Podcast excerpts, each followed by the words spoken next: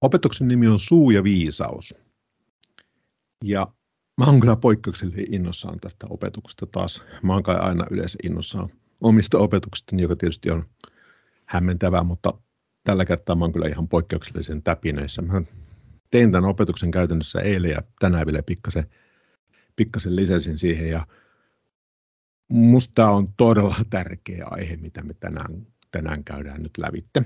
Ja mä aion käydä esimerkkejä raamatusta lävitte tilanteista, jossa pidetään sana tarjolla tai jossa kohdataan tilanteita, jossa, ää, jotka on tavallaan niin kuin, voi olla jopa uhkaavia ja kuinka suu ja viisaus sitten liittyy siihen asiaan. Ja näiden esimerkkien jälkeen sitten lyhyesti katsotaan, että mitä se tarkoittaa meille tänä päivänä. Ja aloitetaan tuolta Vuorisaarnasta, joka löytyy Matteuksen evankeliumista sen loppupuolelta kuudennesta luvusta ja aloitetaan jakeesta 25. Jeesus Kristus puhuu. Sen tähden minä sanon teille, älkää murehtiko hengestänne, mitä söisitte tai mitä joisitte, älkääkä ruumiistanne, mitä päällenne pukisitte. Eikö henki ole enemmän kuin ruoka ja ruumis enemmän kuin vaatteet?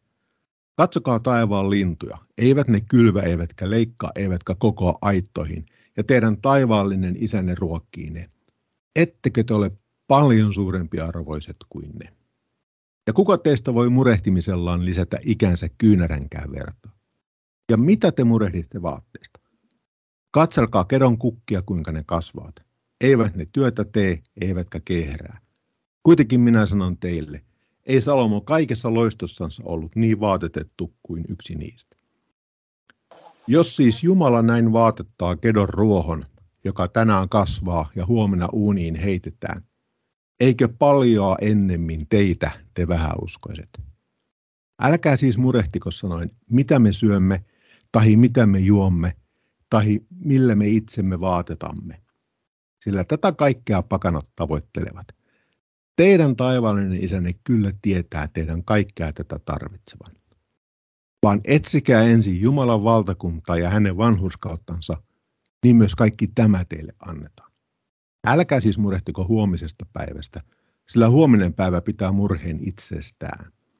Riittää kullekin päivälle oma vaivansa. Vuorisaara, niin sanottu Vuorisaara. Jos mietitte sitä tilannetta, niin Jeesus Kristus oli, oli vuorolla tai sitä kutsutaan vuoreksi. Kukkula, mäki, no ehkä vuori, ja paljon ihmisiä kuuntelemassa häntä. Ja kun hän opettaa, niin sanoo, että tuossa että, ää, jakeessa 26, katsokaa taivaan lintuja, niin ettekö te niin kuin, näe sitä, kun hän opettaa, niin sitten siellä lentää pääskösiä tai jotakin, ja hän osoittaa niitä lintuja niin kuin tekee konkretiaksen asian. Että kattokaa nyt noita lintuja. Eivät ne kylvä, eivätkä leikkaa, eivätkä koko aittoihin. Ja teidän taivaallinen isänne ruokkii ne. Ettekö te ole paljon suurempi arvoiset kuin ne? Ja sitten jakessa 28. Ja mitä te murehditte vaatteista?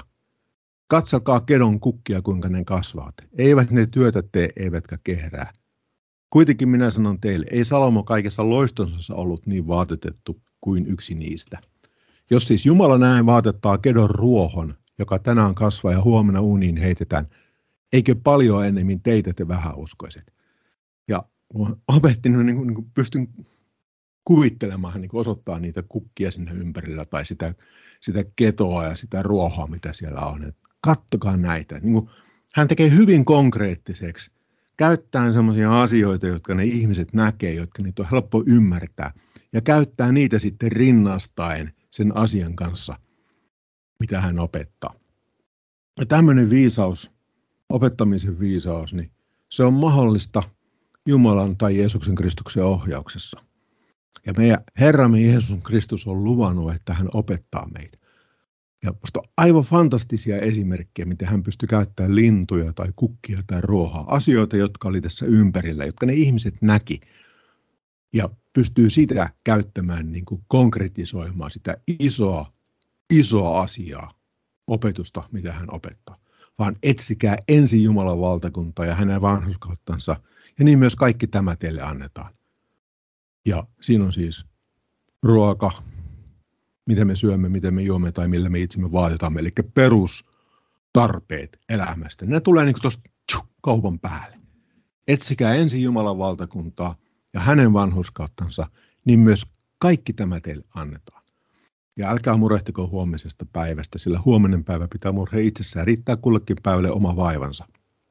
Kun liidet, tueta, tukeudutaan Jumalaan, niin hän pystyy näin pitämään meistä huolta. Ja niin kuin fantastinen opetus, joka, joka konkretisoidaan tämmöisellä yksinkertaisella pienellä asioilla. No seuraavaksi katsotaan esimerkki, joka ei ole yhtä sanoisin kuin positiivinen siinä mielessä, että ei ole kysymys opetustilanteesta, vaan Luukkaa evankeliumissa 20. luvussa aloitetaan jakesta yksi, luetaan kertomus, jossa sanotaan, ja tapahtui eränä päivänä, kun hän opetti kansaa pyhäkössä ja julisti evankeliumia, että ylipapit ja kirjanoppineet astuivat yhdessä vanhinten kanssa esiin. Ylipapit, kirjanoppineet ja vanhimmat. Nyt tulee niin kuin ylin uskonnollinen ja ehkä jopa poliittinen johto, ainakin uskonnollinen johto, joka tulee suoraan niin kuin Jeesus kanssa. Ja Jeesus oli opettamassa. Jeesus Kristus on, oli ja on mestariopettaja. Häntä sanottiin mestariksi, häntä sanottiin opettajaksi. Ei ole yhtään liioiteltu sanoa häntä mestariopettajaksi.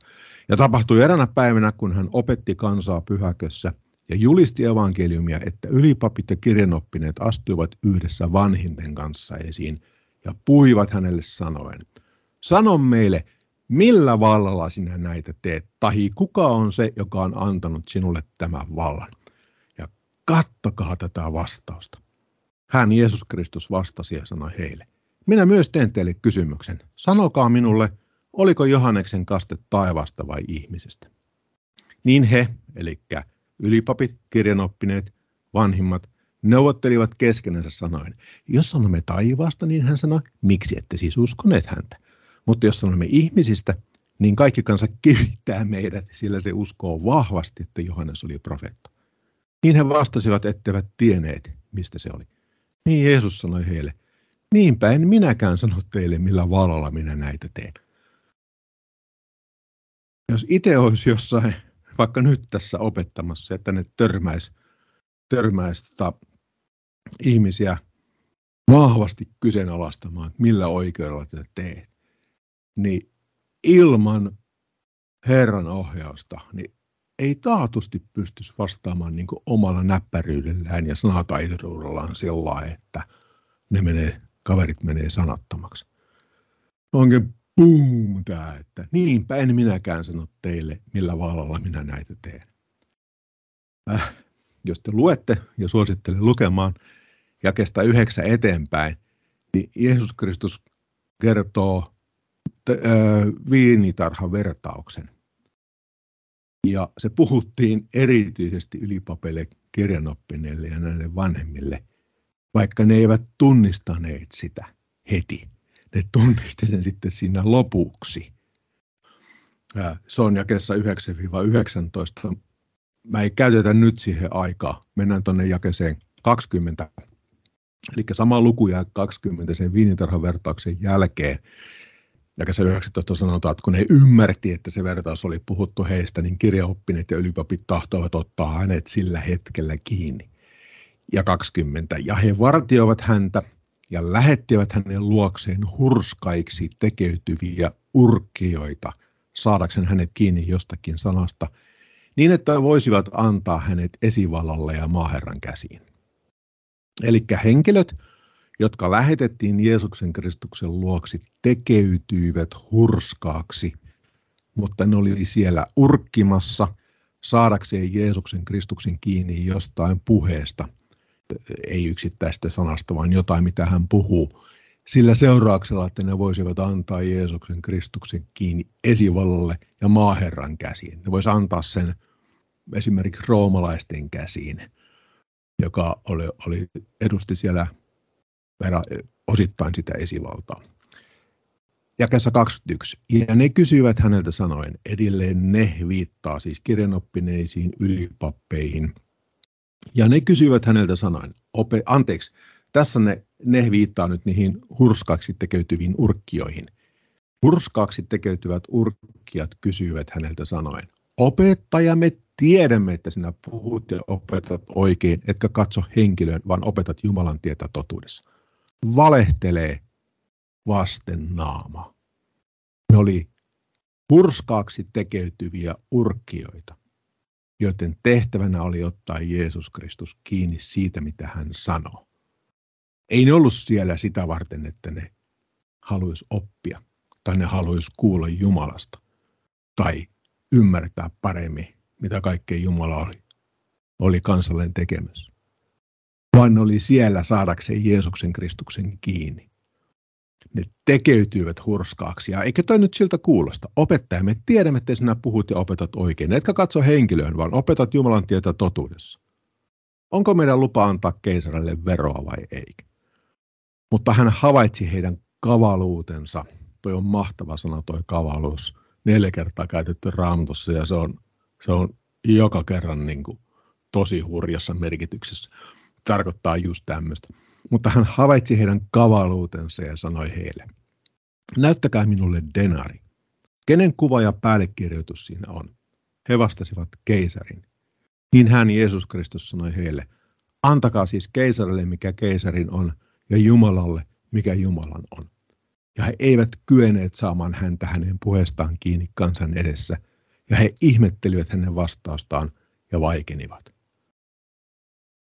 Se henkilövero piti suorittaa vallottajalle tässä tapauksessa, eli roomalaisille. Se oli äärimmäisen ei-suosittu vero. Ja se ei ollut uskonnollinen, se ei perustunut juutalaisten käsitykseen Mooseksen laista, vaan se oli vallottajan niille laittama henkilövero. Ja Jeesus vastaa todella taitavasti siihen. Antakaa siis keisarille, mikä keisarin on, ja Jumalalle, mikä Jumalan on. Jälleen esimerkki siitä, kun hän vaelti Jumalan ohjauksessa, niin miten hän pystyi vastaamaan tuommoisessa tilanteessa, jossa oli kavalia ihmisiä, jotka oli hurskaaksi tekeytyviä urkkioita, joiden tehtävä oli saada Jeesus kiinni sanomasta jotain semmoista, mistä häntä voitaisiin syyttää. Sinänsä mielenkiintoista, että Pilatoiksi jo edessä, niin Jeesusta syytettiin siitä, että muun muassa siitä, että se oli kieltäytynyt maksamasta veroja. Se löytyy Luukkaan 23. luvusta, mutta ei mennä sitä nyt katsomaan. Ja taas mahtava esimerkki siitä, kun hän vaelti Jumalan ohjauksessa, niin miten hän pystyi vastaamaan siinä tilanteessa sillä seurauksella, että nämä urkkijat ihmettelivät hänen vastausta ja vaikenivat. Sitten Johanneksen evankeliumi neljäs luku. Täällä on Jeesus Kristus täällä Jaakobin lähteellä. Ja ihan ajanpuutteen takia niin mä en aio käsitellä tätä juurikaan, mutta tämä on meiltä löytyy blogista, jos teillä on sinne pääsy. Ja se on, opetuksen nimi on Kuinka saamme Jumalan sanan osa kaksi. Siellä on kerrottu paljon taustoja tästä. Ja siinä on käytetty ihan riittävästi aikaa tämä tarinan läpikäyntiin. Suosittelen kuuntelemaan, jos ette muista tai haluatte niin kuin uudelleen kuunnella sen nämä jotkut yksityiskohdat, joihin me nyt en tällä kertaa mene. Aloitetaan jakesta viisi. Niin hän tuli Sykar-nimisen Samarian kaupunkiin, joka on lähellä sitä maa-aluetta, minkä Jaakob oli antanut pojalle Joosefille. Eli nyt puhutaan Samariasta. Samarialla ja juutalaisilla oli vuosisatoja pitkä vihanpito ollut tässä vaiheessa käynnissä. Ja Heikki Palva tuossa Raamatun, Raamatun tietosanakirjassa, mä lainaan sitä yhden, yhden tai kaksi virkettä, menee näin. Josefus, joka oli, oli tuota historioitsija, kertoo samarialaisten monin tavoin tehneen kiusaa juutalaisille vuosien 6-9 vaiheella jälkeen Kristuksen, eli jälkeen ajanlaskun alun, eli pyöreästi 20 vuotta ennen tätä, mitä Johanneksessa tässä kerrotaan tällä hetkellä. Joukko näitä samarialaisia tunkeutui Jerusalemin temppeliin ja häpäisi sen sirottelemalla sinne luita. samarialaisten ja juutalaisten välit oli niin huonot, että se tie, joka menee tämän Jaakobin lähteellä tämän Sykarin välillä, niin juutalaiset ei tyypillisesti käyttänyt sitä tietä ollenkaan. Siellä oli, se vihanpito oli, oli niin kuin, saattoi olla väkivaltaista. Ja sitä varten juutalaiset tyypillisesti ei käyttänyt sitä tietä ollenkaan. Jeesukselle Kristukselle se ei ollut mikään ongelma, kun hän sitä käveli. Ja siellä jakessa kuusi oli Jaakobin lähde. Kun nyt Jeesus oli matkasta väsynyt, istui hän lähteen reunalle ja oli noin kuudes hetki. Niin tuli eräs Samarian, Samarian nainen ammentamaan vettä. Jeesus sanoi hänelle, anna minun, minulle juoda. Sillä hänen opetuslapsensa olivat lähteneet kaupunkiin ruokaa ostamaan. Niin Samarian nainen sanoi hänelle, kuinka sinä, joka olet juutalainen, pyydät juotavaa minulta samarialaiselta naiselta, sillä juutalaiset eivät seurustele samarialaisten kanssa. Seurustele tässä on, on, tuota, on, on väärä, väärä mieleyhtymä, siis ne ei ole missään tekemisissä toistensa kanssa. Mitä, se käytännössä tarkoittaa. Jeesus vastasi ja sanoi hänelle, jos sinä tietäisit Jumalan lahjin ja kuka se on, joka sinulle sanoo, anna minulle juoda, niin sinä pyytäisit häneltä ja hän antaisi sinulle elävää vettä. Näette sitten, miten tyylikkäästi Jeesus Kristus pyysi vettä, ja kun se aloitti sen keskustelun, niin hän pystyi vetämään sen sitten aivan fantastiseen opetukseen Jumalan lahjasta. Kuka se on, joka sinulle sanoo, anna minulle juoda, niin sinä pyytäisit häneltä ja hän antaisi sinulle elävää vettä. Aivan mahtava opetus tulee tai keskustelu tulee tästä sillä seurauksella, että samassa luvussa jakessa 39 eteenpäin sanotaan, ja monet samarialaiset siitä kaupungista uskovat hänen naisen puheen tähden, kun tämä todisti. Hän on sanonut minulle kaikki, mitä minä olen tehnyt. Kun nyt samarialaiset tulivat hänen luoksensa, pyysivät he häntä viipymään hänen luonaan. Ja hän viipyi siellä kaksi päivää. Ja vielä paljon useammat uskoivat hänen sanansa tähden, ja he sanovat naiselle, emme enää usko sinun puheesi tähden, sillä me itse olemme kuulleet ja tiedämme, että tämä totisesti on maailman vapahtaja. Tilanteessa, jossa Samaria ja, ja juutalaiset ei ollut käytännössä puheväleissä tai eivät olleet puheväleissä, niin lopputuloksena monet uskoivat ja paljon useammat uskoivat – miten fantastisesti hän pystyi siitä vedestä kääntämään sen keskustelun. Ja jälleen kerran tilanne, jossa, jossa tuota, käytetään käsillä olevaa asiaa, tässä tapauksessa vettä, ja, ja saadaan siitä sitten keskustelua alkaan, jonka seurauksena niin monet ja paljon useammat lisäksi uskoivat tämän Jeesuksen opetuksen. Aivan fantastinen esimerkki, miten miten Jeesus Kristus pystyi vaeltamaan Jumalan ohjauksessa. Ja vielä yksi esimerkki. Näitä olisi vaikka kuin paljon, mutta mä valitsin ne, jotka, jotka mä ymmärsin, että nyt piti tällä kertaa käydä lävitte. Matteus 18. luku, ensimmäiset neljä jaetta. Jakessa yksi. Sillä hetkellä opetuslapset tulivat Jeesuksen tykö ja sanoivat, kuka on suurin taivasten valtakunnassa? Niin hän, Jeesus Kristus, kutsui tykönsä lapsen, asetti sen heidän keskelleensä ja sanoi, totisesti minä sanon teille, ellette käänny ja tule lasten kaltaisiksi, ette pääse taivasten valtakuntaan. Sen tähden, joka nöyrtyy tämän lapsen kaltaiseksi, se on suurin taivasten valtakunnassa. Ja ajattelette sitä tilannetta, että siinä on Jeesus Kristus ja sitten opetuslapset tulee tivaamaan sieltä, että kuka on suurin taivasten valtakunnasta. Onko se minä vai onko se tuo vai onko se minä vai, vai kuka se suurin on. Ja mitä Jeesus tekee, niin se pyytää lapsen. Siellä on lapsi jossain, hän pyytää, että se tulee sinne ja asettaa sen lapsen siihen keskelle. Ja käyttää sitä esimerkkinä nöyryydestä ja tottelevaisuudesta, kun hän pyytää lasta, että tule, ja lapsi tulee. Niin jakessa kolme. Totisesti minä sanon teille, ellette käänny ja tule lasten kaltaisiksi, nöyriksi ja tottelevaisiksi, niin kuin tämä lapsi, joka on tässä teidän edessänne – ette pääse taivasten valtakuntaan. Sen tähden, joka nöyrtyy tämän lapsen kaltaiseksi, joka kuuli ja totteli, se on suurin taivasten valtakunnassa.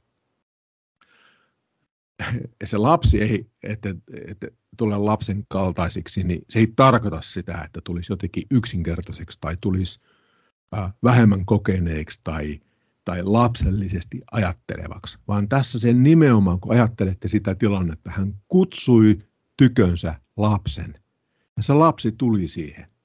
Se viittaa siihen nöyryyteen ja tottelevaisuuteen. Lapsi oli valmis kuuntelemaan ja toimimaan sen mukaisesti. Ja tämä on, mitä, mitä meidän pitäisi kanssa tehdä suhteessa meidän Herramme Jeesuksen Kristukseen. Niin kuin nöyrtyä hänen herruutensa alle. Siis aivan fantastinen esimerkki. Taas joku konkreettinen siinä tilanteessa, miten Jeesus Kristus pystyi käyttämään sitä opettamisessa. Ja kaiken, mitä me ollaan nyt käyty lisäksi, niin tämä on tämmöinen kevyt pintaraapasu. Miettikää esimerkiksi vertauksia, mitä hän kertoi, lampaista tai hopearahoista tai häistä tai viinitarhoista tai maanviljelystä tai tuomarista tai peltoon kätketystä aarteesta tai niitä on vaikka kuin paljon niitä vertauksia ja miten, miten fantastisesti hän pystyi käyttämään niitä siinä tilanteessa, niin kuin me nähtiin jo sieltä Luukkaa. No itse asiassa me ei luettu sitä siellä Luukkaan evankeliumissa, mutta jos luette sen, niin hyvin näkyy, miten, miten, miten hän pystyi käyttämään sitä siinä tilanteessa. Ja todella löi jauhot kurkkuun niille, jotka, jotka, joilla oli pahat mielessä. No mitä, miksi tämä on tärkeää? Tämä on tärkeää sitä varten, että Luukas 15, 11 ja 12. Jeesus Kristus puhuu, mutta kun he vievät teitä synagogan ja hallitusten ja esivaltojen eteen – Älkää huolehtiko siitä, miten tai mitä vastaisitte puolestanne tai mitä sanoisitte, sillä pyhä henki opettaa teille sillä hetkellä, mitä teidän on sanottava. No, tässä on kysymys tietysti eräänlaisesta uhkasta, kun näitä viedään, viedään tota syytettäväksi synagogaan ja hallitusten ja esivaltojen eteen. Mutta ihan samalla tavalla se toimii silloin, kun me kohdataan ketä tahansa ihmisiä, jolle, jolle me tiedetään, että nyt pitää avata suu ja puhua sana. Pitää kertoa Jumalasta, Jumalan rakkaudesta, mitä Jeesus Kristus on meille mahdollistanut. Ja olla kuuliaisia siinä tilanteessa. Kuunnella ja totella. Ja tässä on mahtava lupaus. Pyhä henki opettaa teille sillä hetkellä, mitä teidän on sanottava. Ja se ei vaadi sitä uhkaa. Se ei tarkoita, että, pitää, että se toimii vain silloin, kun meitä vietä syytetyksi jonnekin. Ja mulla on tässä yksi esimerkki. Apostoli Paavali, kun oli Areopagilla. Tarina löytyy apostolien teon 17. luvusta ja luetaan sieltä jakeet 16-23. Jakessa 16. Mutta Paavalin odottaessa heitä Ateenassa hänen hengensä hänessä kiivastui, kun hän näki, että kaupunki oli täynnä epäjumalan kuvia. Niin hän keskusteli synagogassa juutalaisten ja Jumalaa pelkääväisten kanssa ja torilla joka päivä niiden kanssa, joita hän siellä tapasi. Eli synagogassa oli juutalaisia ja Jumalaa pelkääväisiä, se oli siis juutalaisten pyhäpaikka, ja torilla joka päivä niiden kanssa, joita hän siellä tapasi. Ja ne ei välttämättä sitten todellakaan ollut enää juutalaisia, ja Jumalaa pelkääväisiä, koska oltiin Atenassa ja Atenassa, niin kuin sanottiin, niin kaupunki oli täynnä epäjumalan kuvia. Ja muutamat epikurolaiset ja stoolaiset filosofit väittelivät hänen kanssansa ja toiset sanoivat, mitä hän tuo lavertelija oikein tahtoo sanoa. Toiset taas sanoivat, näkyy olevan vieraiden jumalien julistaja, koska hän julisti heille evankeliumia Jeesuksesta ja ylösnousemuksesta. Ja he ottivat hänet ja veivät Areopakille ja sanoivat, Voimmeko saada tietää, mikä se uusi oppi on, jota sinä ilmoitat? Sillä outoja asioita sinä tuot meidän korvaimme kuulla. Me siis tahdomme tietää, mitä ne oikein ovat. Raamatun iso tietosanakirja määrittelee tämän Areopakin muun muassa seuraavasti. Kuuluisa kukkula Atenassa Akropolis-kukkulasta luoteeseen. Kaupungin korkeimman tuomioistuimen jäsenet kokoontuvat tavallisesti Areopakilla. Niillä oli myös nyt mä lisään tähän sivut, niillä oli myös toinen paikka, missä ne kokoontuivat, mutta se on, se on sivuseikka. Tämä korkea neuvosto valvoi suurin valtuuksin kaupungin moraalia, Jumalan palvelusta ja opetuslaitosta. Ja nyt tämä seuraava, niin sitten mä sanon kohtuullisen huolellisesti. joku lähde väittää, että Atenassa oli niin paljon jumalia, tai epäjumalia pitäisi varmaankin sanoa, että uudesta Jumalasta saarnaaminen oli täysin kielletty. Mulle on jopa väitetty, että siitä saattoi tulla todella kovia rangaistuksia. Mä en tiedä, pitääkö se paikkansa. Oli tässä uhka tai ei. Ja, ja kun mennään eteenpäin, niin näyttäisi, että siinä sitä uhkaa ehkä ei ollut. Mutta joka tapauksessa Paavali, äh, joo, Paavali vietiin tänne Areopakille ja siellä häntä pyydettiin kertomaan, mikä on se uusi oppi, josta se puhuu. Sillä outoja asioita sinä tuot meidän korvaimme kuulla. Me siis tahdomme tietää, mitä ne oikein ovat. No seuraavassa jakeessa sanotaan, että sillä atenalaisilla ja siellä oleskelevilla muukalaisilla ei kenellekään ollut aikaa muuhun kuin uutta puhumaan ja uutta kuulemaan. Tämä kuulostaa vähän siltä, että se nyt ei ollut erityisesti mikään syytös. Mutta oli siinä uhka tai ei, niin Paavali astui keskelle Areopagia, ei sitä kukkulaa, vaan sitä ää, korkeaa neuvostoa, joka valvoi suurin valtuuksin kaupungin moraalia, Jumalan palvelusta ja opetuslaitosta. Paavali astui keskelle heitä ja sanoi, Atenan miehet, minä näen kaikesta, että te suuresti kunnioitatte Jumalia. Sillä kävellessäni ympäri ja katsellessani teidän pyhiä paikkoja, niin minä löysin myös alttarin, johon oli kirjoitettu tuntemattomalle Jumalalle. Mitä te siis tuntemattanne palvelette, sen minä teille ilmoitan. Mahtavas. Siis aivan mahtavasti aloitettu tämä. Erityisesti jos siinä on ollut sellainen tilanne, että yhtään uutta Jumalaa ei saa esittää. Ja siitä tuli rangaistus. Niin miten Paavali Herramme Jeesuksen Kristuksen ohjauksessa pysty aloittaa, että sillä kävellessäni ympäri ja katsellessani teidän pyhiä paikkoja, niin minä löysin myös alttarin, johon oli kirjoitettu tuntemattomalle Jumalalle. Mitä te siis tuntemattanne palvelette, sen minä teille ilmoitan. Huhhuh.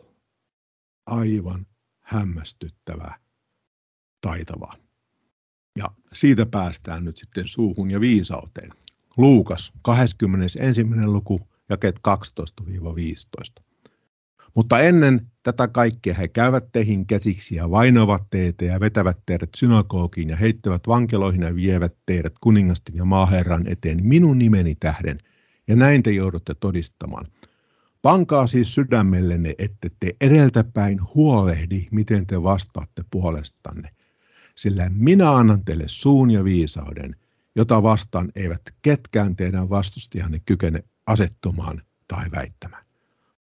Aivan fantastinen lupaus meidän Herralta Jeesukselta Kristukselta. Minä annan teille suun ja viisauden. Suu ja viisaus, niin siihen on pakattu peräti kaksi kappaletta kielikuvia, joka korostaa tämän lauseen tai tämän virkkeen merkitystä – sillä minä annan teille viisaan suun, ja se suu siinä edustaa tietysti sitä puhetta. Eli minä annan teille viisauden, mitä vastata tai mitä puhua. Minä annan teille suun ja viisauden. Mä niin pidän tuosta käännöksestä. Se on aivan mahtava. Ja jos sen kääntäisi, että minä annan teille viisaan suun, niin se tavallaan jo purkaisi pois sitä toisen siitä kielikohan sen voisi yhtä hyvin kääntää, että, tai sen, sen tarkoitushan on siinä osoittaa, että minä annan teille viisauden vastata oikein tai viisauden puhua. Mutta kun se sanotaan suun ja viisaus, niin siinä on kielikuvat, jotka korostaa sen asian merkitystä, että me varmasti tunnistetaan, että on tärkeä. Sillä minä annan teille suun ja viisauden, jota vastaan eivät ketkään teidän vastustajanne kykene asettumaan tai väittämään. Ja vielä toinen paikka, Johanneksen evankeliumin 14. luku ja 26. Mutta puolustaja, pyhä henki, jonka isä on lähettävä minun nimessäni, hän opettaa teille kaikkia muistuttaa teitä kaikesta, minkä minä olen teille sanonut. Vaikka me ei oltu paikalla, tähän on puhuttu apostoleille, mutta se lupaus pitää silti paikkansa. Se pyhä henki, joka nyt on saatavilla, joka on kaikille uudelle syntyneille, kaikille uudelleen syntyneille jo olemassa. Hän opettaa teille kaikki ja muistuttaa teitä kaikesta, minkä minä olen teille sanonut. Eli kun me saavutaan tilanteeseen, jossa me tiedetään, että meidän tehtävä on pitää sanaa tarjolla, tuossa on ihminen, joka tarvitsee sitä kuulla, niin opettelemalla kuuntelemaan ja tottelemaan, eli kuuliaisuuden, niin meillä on mahdollisuus saada suu ja viisaus. Eli viisas suu, eli viisaat vastaukset, viisaat sanat, mitä meidän tarvitsee siinä tilanteessa sanoa. Meidän mestariopettaja, ja me katsottiin aluksi esimerkkejä, miten meidän mestariopettaja opetti ihmisiä siten, että ne ihmiset pysty ymmärtämään ja oppimaan.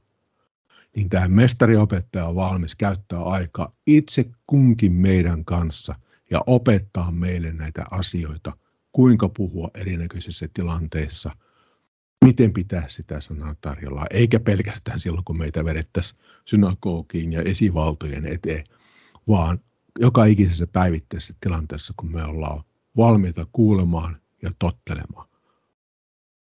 Ja se pyhähenki on nyt annettu, on nyt lähetetty ja on nyt meillä, jotka ollaan uudesti syntyneitä. Ja hän opettaa teille kaikkia, muistuttaa teitä kaikesta, minkä minä olen teille sanonut. Ei tarvitse erikseen etukäteen huolehtia, mitä sanoo, vaan uskoa, kuunnella ja sitten toimia sen mukaisesti. Mä lopetan vielä tänne jakeeseen, sillä minä annan teille suun ja viisauden, jota vastaan eivät ketkään teidän vastustajanne kykene asettumaan tai väittämään.